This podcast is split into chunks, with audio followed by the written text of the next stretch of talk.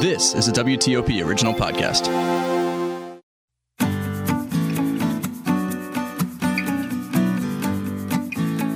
Welcome to another episode of The Vine Guide, a WTOP news podcast. I'm your host, Scott Greenberg. Today, I have the pleasure of speaking with Mollie Battenhouse. She's a master of wine and an advanced sommelier with the Court of Master Sommeliers. Mollie's been involved with a lot of different projects, including Josh Wesson's groundbreaking retail concept, Best Cellars, and the Tribeca Grill. She currently serves as the National Director of the Wine Education for the Jackson Family Wines. In this episode, I'll talk to Mollie about what it takes to become a master wine, why Austrian wines hold a special place in Mollie's cellar, and we'll also review a Syrah that is mind blowing good for the money. So, drink in this conversation with Mollie Battenhouse. Mollie, thank you for being here. Thanks for having me. I'm really excited. Now, hey, Mollie, a lot of people are familiar with the term sommelier and maybe even master sommelier. But what is a master of wine? Uh, it's the master of everything wine. Um, just kidding, sort of. But a master of wine, I think Doug Frost actually described it really well one day. A master sommelier's level of knowledge is um, 50 miles wide and, and 20 miles deep, whereas a master of wine might be 20 to 30 miles wide, but 100 miles deep. So it's um, there's a, a, broader a broader scope maybe to the master of wine uh, because it's open to to many more types of wine people. So winemakers, um, journalists. You could be a winery owner. You could be a sommelier. Um, you could be in retail or in distribution. So it's just a more broader picture of the wine industry than just what focuses on what happens in a restaurant, which is what a master sommelier is. Okay, so there may be more service oriented. Yes, master sommelier. Absolutely. Now I say sommelier, and earlier you were saying it's sommelier. Sommelier. Maybe I put the emphasis on yay. Yay. That's a, a good friend of mine, Eric Siegelbaum, yes. right? Eric's always saying sommelier. Sommelier, exactly. so I'm going to just say sommelier anyway. So the, However you like. Yeah. So what kind of study is included? It's not just take an exam and now you're a master of wine. I understand it's pretty intensive, including a thesis? Including a thesis. Um, so how long does it take? What is What's involved?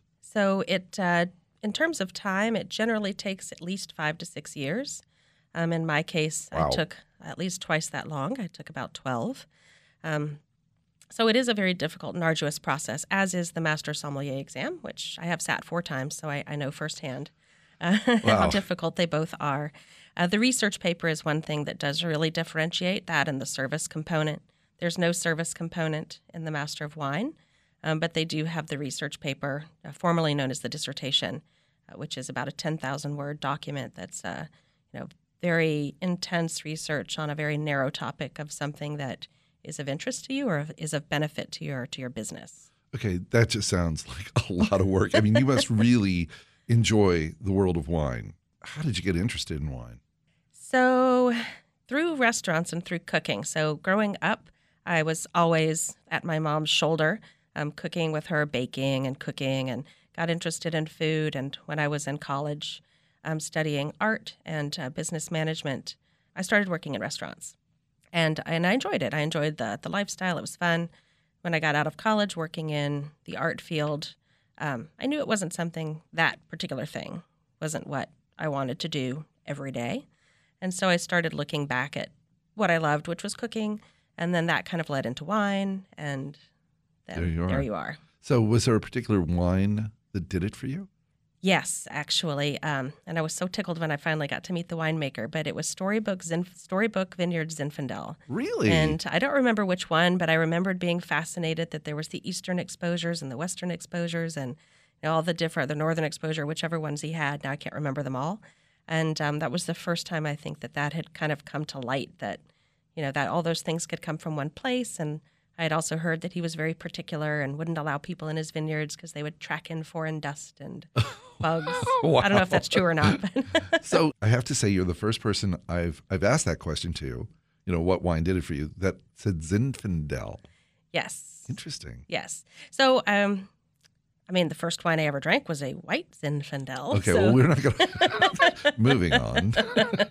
so maybe that was it. Maybe I wanted to try the red version. Right, and and that's what really turned you. It was the first time I started looking at wine, as wine, more than just okay. something to drink. Do you have maybe any advice for somebody who just realized that, hey, I'm kind of interested in wine. So, for example, you know, you're in the art world, you're working in restaurants, as as many people who get into wine, right? They they start off in the restaurant world, Absolutely. right, and then they get exposed to wine and maybe sort of move through front of house and into service. But would you have any advice for somebody who is like, you know, wine sounds like it's kind of cool. You know, what can I do to maybe get into it a little bit more? So usually, I, I also have to ask people how, how comfortable they are and you know possibly uh, reducing their income. Um, because when you change jobs or change professions, there's always that. But um, working like part time in a retail store, if you're unsure if you like the business, isn't kind of an easy way to get started. No, I never thought of that.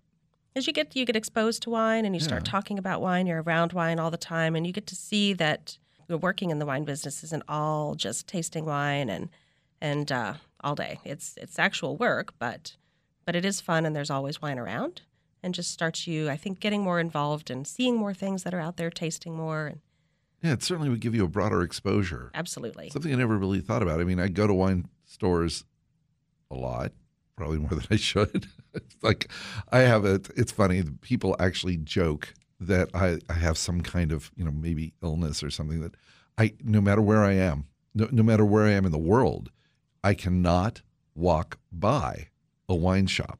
I somehow there is some magnetic pull. I get sucked into it. So it's interesting to. I've never really thought about being on the other side. It might be, kind you know, I I think it'd be kind of cool to spend some time working the other side. it is. It's fun. You get to talk to people about wine all day. Yeah, and and again, you know, a broader exposure to wine. So I guess somebody who's interested in learning more, no better way than actually selling it. Right. Okay, cool. So that's maybe somebody who's interested in learning more about wine. But again, I don't think a lot of people will spend five, six, 12 years getting a master of wine.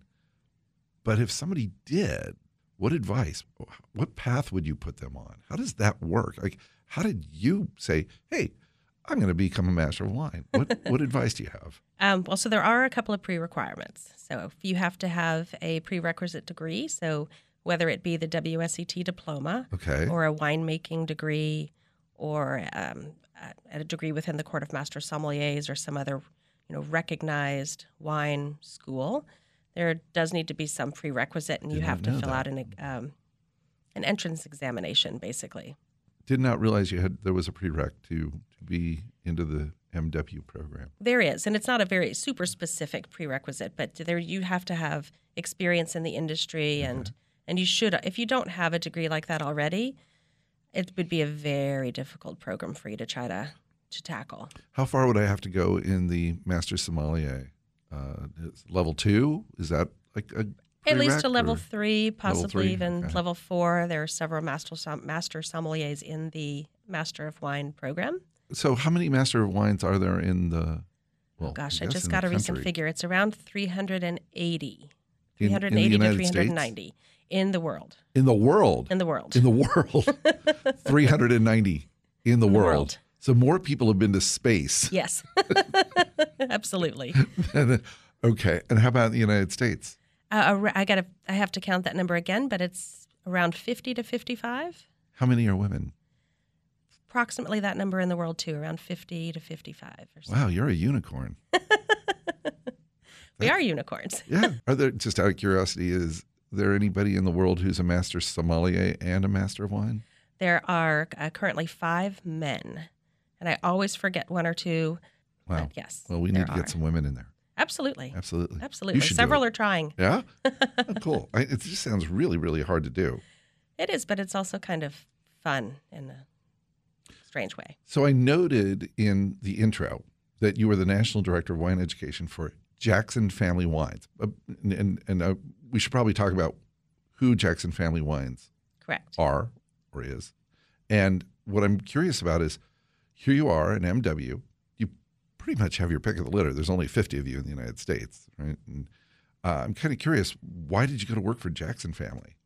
So a friend of mine was working there, and the the position came open, and I didn't even know about it. He contacted me through LinkedIn, and he said, "You know, you might. This job sounds perfect for you. I think you should apply." And I said, "Jackson Family Wines, huh? That's Kendall Jackson." And he said, "Yep." And I said, "Well, how do you like it?" And it was a very long email later, I said, okay, well, I'll look into it. And that kind of led into one of the first wines we'll be tasting today. Um, but I, I started looking them up and realized what a serious wine company they had become. And I had seen a little evolution along the way. Some friends of mine had sold me a few of the, the wines that they were making when I was at Tribeca Grill.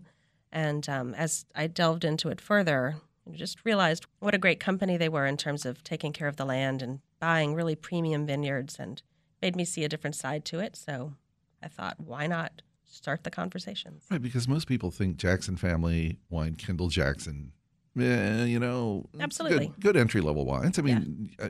I, I've enjoyed Kendall Jackson wines for years, but you know, as they started to grow and expand and and uh, acquire more vineyards and and and more winery operations, um, it it it really kind of evolved into a fine wine portfolio as well. Absolutely, it's a it's a beautiful portfolio um, of wines, and you know Kendall Jackson Chardonnay is of course the the biggest biggest brand that we make and the, the largest volume of wine that we make, and it's important. And that means some of our other wineries can be really small and very specific, and we can do some really groundbreaking work and have very innovative winemakers and they they get a lot of room to to move and grow as long as the quality's in the bottle. So I think that's it's pretty pretty interesting. It's a it's a great company and it's still family owned, which so, I like. Right. Yeah. I I've um, met Julia. Yes. On, on, a couple of occasions and just very impressed with her. Yes. Yes. So, She's just, doing a lot of really good work. She is, particularly on climate change. yes, change. climate change with her um, grounded organization. Yeah. It's it's really cool. Yeah, I'm I'm very impressed and and uh, a big supporter of that. Yes. And and of Julia, I just I I admire her quite a bit and happy to see what she's doing. So you had mentioned that you were making this change from where where were you before you went to Jackson Family? I was working with VOS Selections mm-hmm. as their director of sales and business development. And VOS Selections Victor is Owen Schwartz. Is it a importer? importer a dis- distributor, distributor in New York and New Jersey and a little bit in Pennsylvania as well. And you mentioned Tribeca. Yes, Tribeca Grill. Love it. It's a great place. Wow. You know, I treat myself a couple times a year, run up to New York and, and do one fabulous meal. Uh, last weekend was Daniel, which mm. was, you know, pretty spectacular. Pretty spectacular.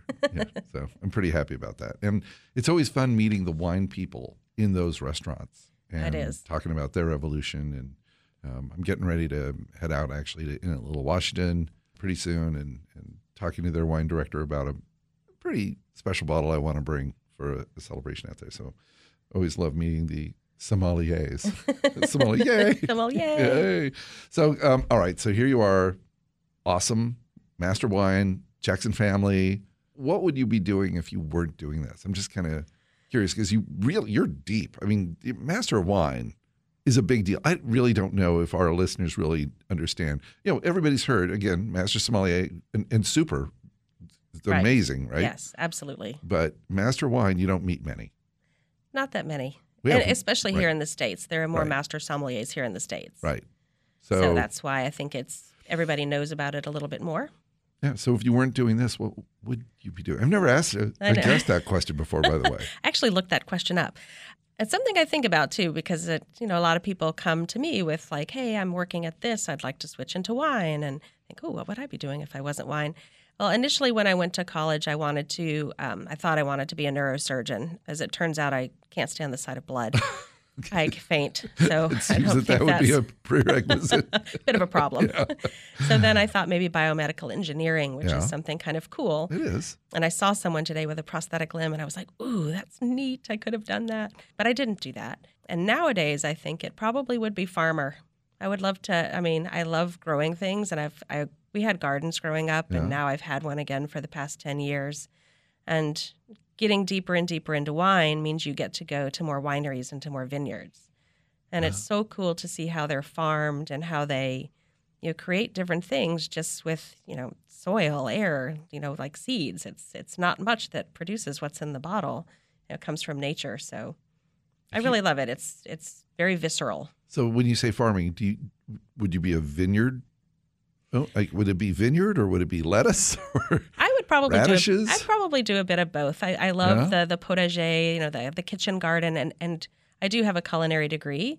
Okay. So what what goes onto the plate, I recognize that there's that connection with the land and the food that you're eating.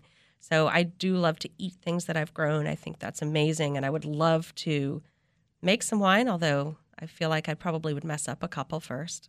Well, yeah, that's you know kind of why you do an internship. Or, That's a, that's you a know, big bite to take. A vineyard, a vineyard's a lot. A garden's a small. So somebody once asked me, and they said, you know, hey, would you're really into wine? You you know, you're a wine judge, you're a wine columnist, a journalist. Would you ever want to make wine? I'm like, absolutely not. Not a Right? chance. you know, because you know it's a lot, a lot of work and a lot of knowledge. But you know, I have this fantasy.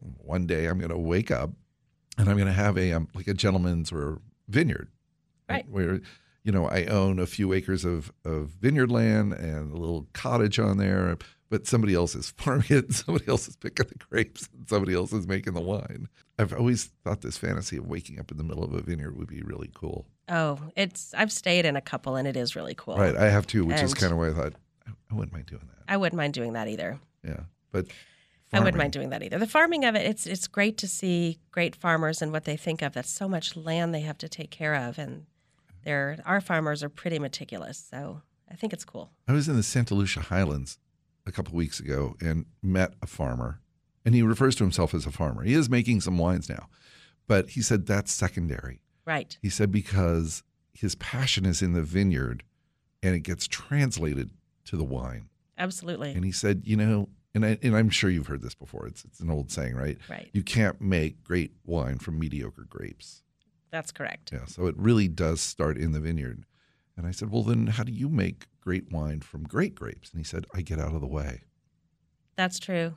And I think most winemakers will say the same thing. They don't want to they don't want to screw up what nature nature has provided.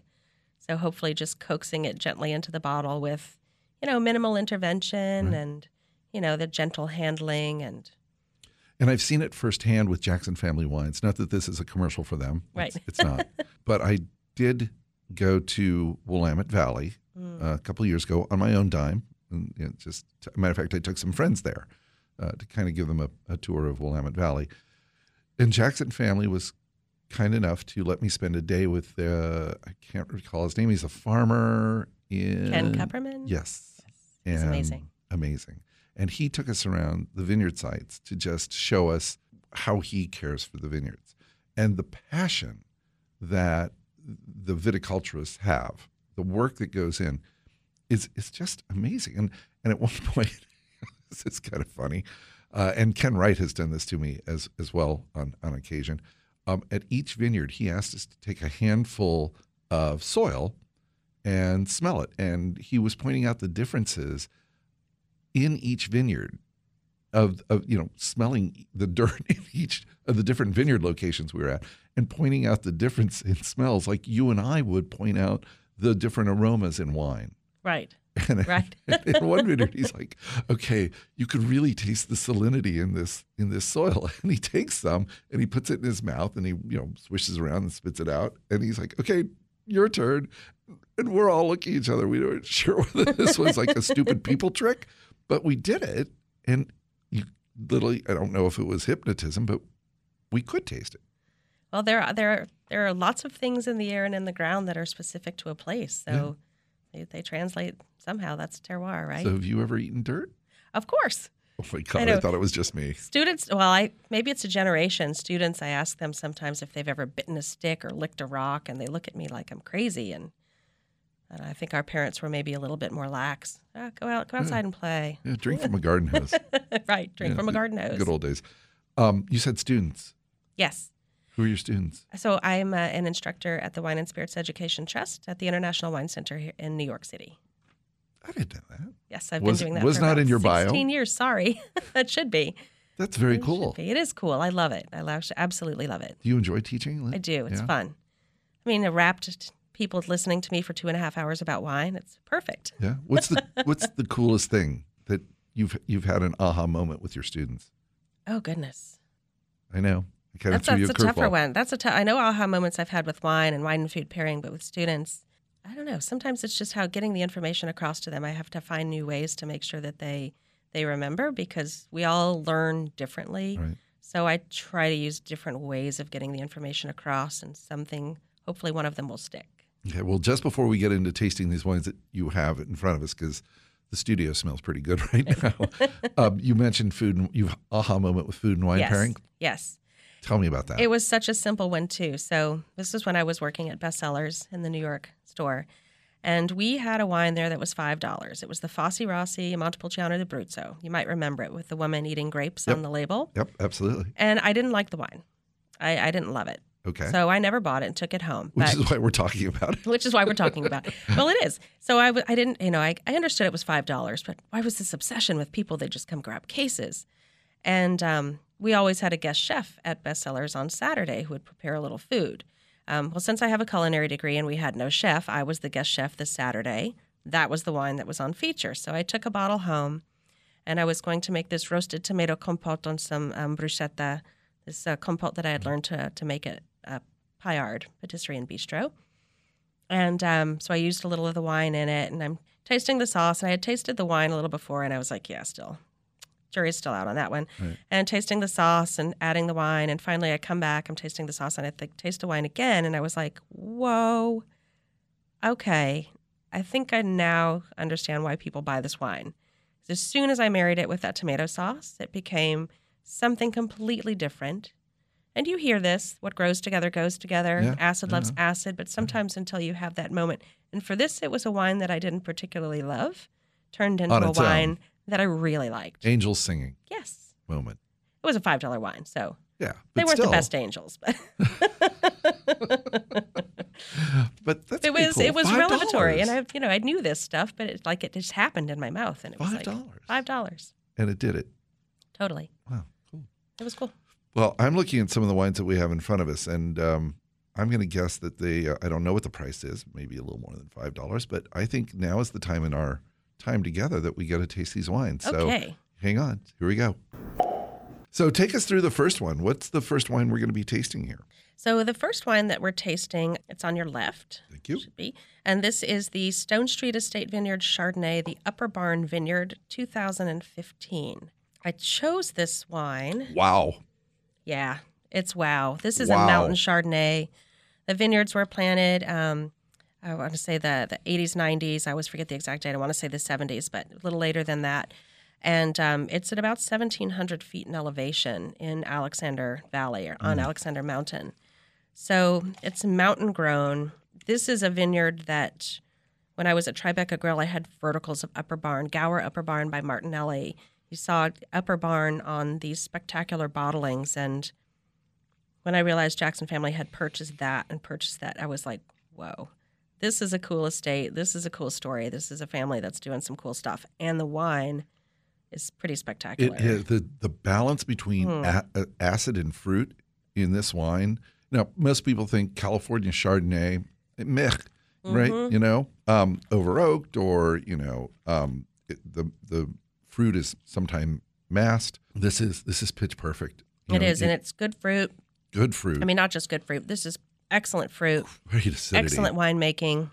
I know my mouth is still super so clean. juicy, really clean. And there's there's plenty of oak in here, but the intensity of the fruit comes through first. Yeah, no, absolutely. There's Oak there's is a oak. supporting nature it. here. You You, got know. it. But you know, um, as I have said in prior episodes, that Chardonnay is that grape Yes. that a winemaker can put their stamp on. Yes. And who's who's making this wine? Do you know? Um, this is Lisa Valtenbergs, who is our uh, head winemaker at Stonestreet Estate. Good so, job, um, Lisa. Yeah, these are these are beautiful wines. Yeah. I, I just love it. We make several Chardonnays off of that estate. This is my favorite. What's the elevation on this fruit? Um, you'd have to I'd look at the map to be specific, but around 1700, 1750. Yeah. It's So, high up there. There's Cabernet there. planted right around there. And And you're, so you're getting that acidity, yes, which is really that's a game changer in this wine. In this wine. me. right, super juicy. super But- intense, but ju- yeah, really juicy. But I like the balance too. Yeah, I need a butter poached lobster. absolutely. We should go get Oh my goodness, Yeah, right. With Yes. this wine. it'd be perfect. Okay, I just had a moment. so, um, just out of curiosity, price point on this? Are we allowed to say? This one, let's see, retail, it would probably be 75, 80. dollars, maybe maybe a little bit more. Hmm. Um, Fifteen was a short vintage, so I'd have to double check the price, but it's it's not inexpensive, No, but it's not super expensive. Like, but it's not super expensive. You know, if, if you were comparing this to a white burgundy, it's probably Premier Cru right in there, right? Yep, right, absolutely. And uh, you know, Premier Cru Burgundy of this quality would be 150 bucks. Right. So, So this is, wow. I- You know, I see Stonestreet all the time, and I even own a few bottles. Right. But um, I oh, I have mostly the reds. the Cabernets, yes. Yeah, and I I think you've just changed my mind on this wine. It's a great estate for Chardonnay. thanks, yeah. thanks for bringing that one in. You're welcome. All right. I So- wanted to taste it as well. I see. A good excuse. There we go. And take us to the second one. and then the try. next one um, is another favorite grape variety. Um, and this was a bit opportunistic. We were um, out yesterday and I saw this on a shelf and thought, oh, I should, I should. We only had two left. So I bought them and I love this wine. It's another reason that um, it was a wine that really just turned my head when I tasted it. I was like, whoa, this, this is not what I expected to come from Jackson Family or to come from Cambria Estate. Right. So this is Cambria Estate Vineyards and Winery. They're Tepusquet Vineyard Syrah, and it's a 2013 vintage. Okay. And the it's it's important to note, I guess, that the Stonestreet is also Jackson Family Wine. Yes, these first Okay, two so are both two- Jackson family okay. wines. Which is going to be interested in the third one. And So uh, just the nose on this. it's so interesting. I mean, Right. most people probably wouldn't pick up a 2013, and this is not an expensive wine at all. Maybe I don't remember what I paid for it, 15 $16 That's it? retail. Yes, it's Because very I can tell you, just if just on the nose, it's a 40 50 dollar wine. Well, just on the nose. These vineyards are just next to Bien Nacido, so Yeah. it's up Oh. on that Santa Maria Oh, yeah. bench. Very cool. We should say in Central California. And yes, Central, Coast, California, Oh, yeah, absolutely. right. So because the the Chardonnay that we Chardonnay tasted, was Sonoma County, um, yes, in Alexander Valley. So exact we're traveling uh, about four or five hours Valley, south now down to Central Coast. There we go. All right. So So it's got, you know, it's it's not super fresh, but it's got gotten some of those tertiary aromatics that to me make Syrah so Right. like a little bit of bacon visceral. fat in there. Bacon fat, A little black olive. a tapenade and a little smoke, Ooh, tapenade. Tapenade. tapenade, and maybe some like Oh, know, smoke. wrinkled black fruit smoke. Yeah. That's really cool. It's a pretty cool wine. Now I'm going to try it. You know, I got to taste it now. Some vintages it's a little more peppery when it's cooler. This seems like a little little warm. Yeah, I'm, no, you know, it's I'm not getting the peppery notes, which is fine with me. Right. But the again, great acidity, good good fruit, Mm-hmm. but great tertiary. Now, I guess I should explain, you know, because we get into wine Right. speak sometimes, and people are like tertiary. What's you know? So I think of primary flavors in a wine as fruit. Right. Like in a in a Syrah, it might be blackberry or you know, uh, but I think of tertiary flavors sort of more into the uh, leather, smoke, um, pepper, and and this really this is this has really got great tertiary flavors that kind of hit you up front. It really does. And then what I love about Syrah, um, it's so cool, especially New World Syrah, sometimes Old World Syrah. You get all that tertiary, those Mm. aged flavors up front, and then this boom of fruit kind of at the back on the finish. That red raspberry candy, black raspberry Oh. Coming right in. plumps right back on your tongue, and it's cool. Yeah, that's wow. Fifteen dollars for and this. about 15 bucks, yeah. There's a lot of joy in this wine. There really is. There really is. Ah, very cool. It's cool. And it's a, yeah, it's like, who knew? Who knew? Who knew? Yeah. Well. All right. Now I am very curious. Now you you you, d- you brought in three wines. I did. And and I can understand why the first two are meaningful to you, Yes. but the third wine, not a Jackson family wine. Not a Jackson family wine. And you're going to change my mind on something, aren't you? I'm gonna, I'm gonna try. We're going to try. I'm gonna try. All right, tell us about the third wine. Okay, so the third one is one of my favorite grape varieties and from one of my favorite countries. So this is the Nigl um, Riesling Privat 2009. And this particular wine, of course, they've covered up the um, appellation where it comes from. So, But the country, yes, but it is as Kremstal. So it is Austria. Austria. Austria. And this is a half bottle Yeah. that I, I found yesterday, and it actually kind of leaped off the shelf and into my hand before I knew what happened. Happens sometimes Just when you're in those wine right into stores, there, huh? right into your shopping basket. And um, they had gotten it from a private seller. So this is a, it was a thirty dollar bottle. But I I love Austria. Um, I love Austrian wines. I love the intensity and the austerity of them. Okay. But there's also, and I love Gruner Veltliner also from Austria, a little bit more generosity sometimes to the Gruners than to the Rieslings. But I love the laser like focus, that intensity, and this. They're big, full bodied, powerful, and dry. And Austria. Okay, wait, wait, wait. Okay. now we got to drink it. That was us toasting. and 2009, so this is 10 years old. A lot of petrol in the nose. A lot of petrol in the nose, and Not a bad thing, by the way, ladies and gentlemen. When you not smell. a bad thing. There's also apricot skin yeah. and peaches, and Okay. So I'm I'm, I'm going to put this in my mouth. You're going to because I'm Mm. very familiar with these style of wines from Alsace region, right? Right. know, But so this maybe reminds me a little bit more of something you might get out of the Pfalz in Germany, Mm-hmm. a dry style. Mm. Well, Mollie, winner, winner, chicken dinner. And this probably would go well with a chicken it dinner, would go actually. great with chicken. Fried chicken dinner Oh. so wait, we're we're gonna have butter poached lobster and fried chicken, and fried chicken. Hey, why not? and maybe finish up with a little lamb in that Syrah. Maybe it sounds like a good meal. yeah. Well, you know, being in this the so culinary arts, it is pretty. That is a great term for it. You're so on the nose. You're right. You get that petrol and the apricot skin. What are you getting in? Uh, What are you getting on the palate here? I'm. You know, the first thing I'm noticing is the ripeness. The It's fruit. ripe. It's ripe. Almost pineapple, almost like a canned pineapple, and initially almost something a little vegetal, and and there's a little of that white pepper. Know, what's funny to me about Austrian white wines, especially Gruner and Riesling, because we blind taste them a lot. Often, to me, if I'm blind tasting these wines, I get Austria 1st Mm-hmm. Like this is an Austrian white. Now, is it Gruner or is it Riesling? Really, and what's the tipping point for you where you immediately go to Austria when you're tasting this? There wine? is this. Um, it's it's kind of like there's. Greg Brewer likes to talk about his wines being kind of deconstructed margarita, his Chardonnays, and I've always thought that about Austrian Riesling as well.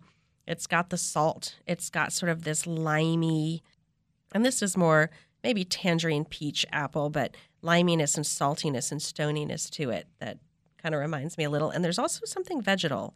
You do get a little of that snap pea in here, hmm. which is kind of interesting. That's what I love about doing this with experts because I just learned something today. I never really thought about that in in terms of being deconstructed. Had I tasted this, and, and in all fairness, I really don't taste a lot of Austrian whites.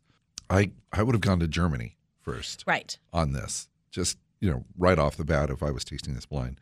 But what an eye opener because talking about the solidity and that that lemon limey mm-hmm. characteristic in it, and then running into the as you know, you said canned pineapple. I'm picking up like orchard, like ripe, ripe white peach. Mm, yes. For me, yes. is is is what's really standing out on that. it's pretty. This is cool. This is It's a cool. and so food friendly. This can span many dishes. So since it came out of a private cellar off of a retail shelf, we probably can't, you know, can't find it. But remind our, our listeners again what it is we're drinking. So this is the Nigel. It's which is N I G L. I'm not sure if I'm pronouncing that quite right. Okay. I used to have a cat named Nigel, so sometimes I call it Nigel. Um, the Nigel Riesling Privat 2009, and this particular one is in a half bottle. And that was the third wine we we uh, tried. And the first the first wine was the, The first wine was the Stonestreet Estate Vineyards 2015 Upper Barn Vineyard Chardonnay.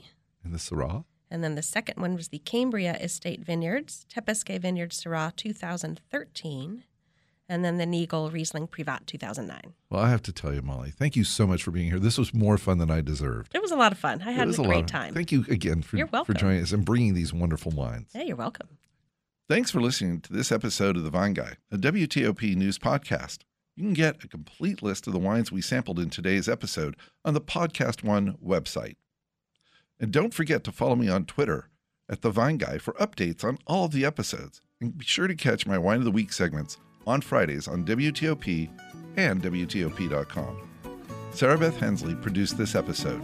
The music you heard is Wishful Thinking by Dan Lebowitz, available at the YouTube audio library. Until next time, do good and drink well.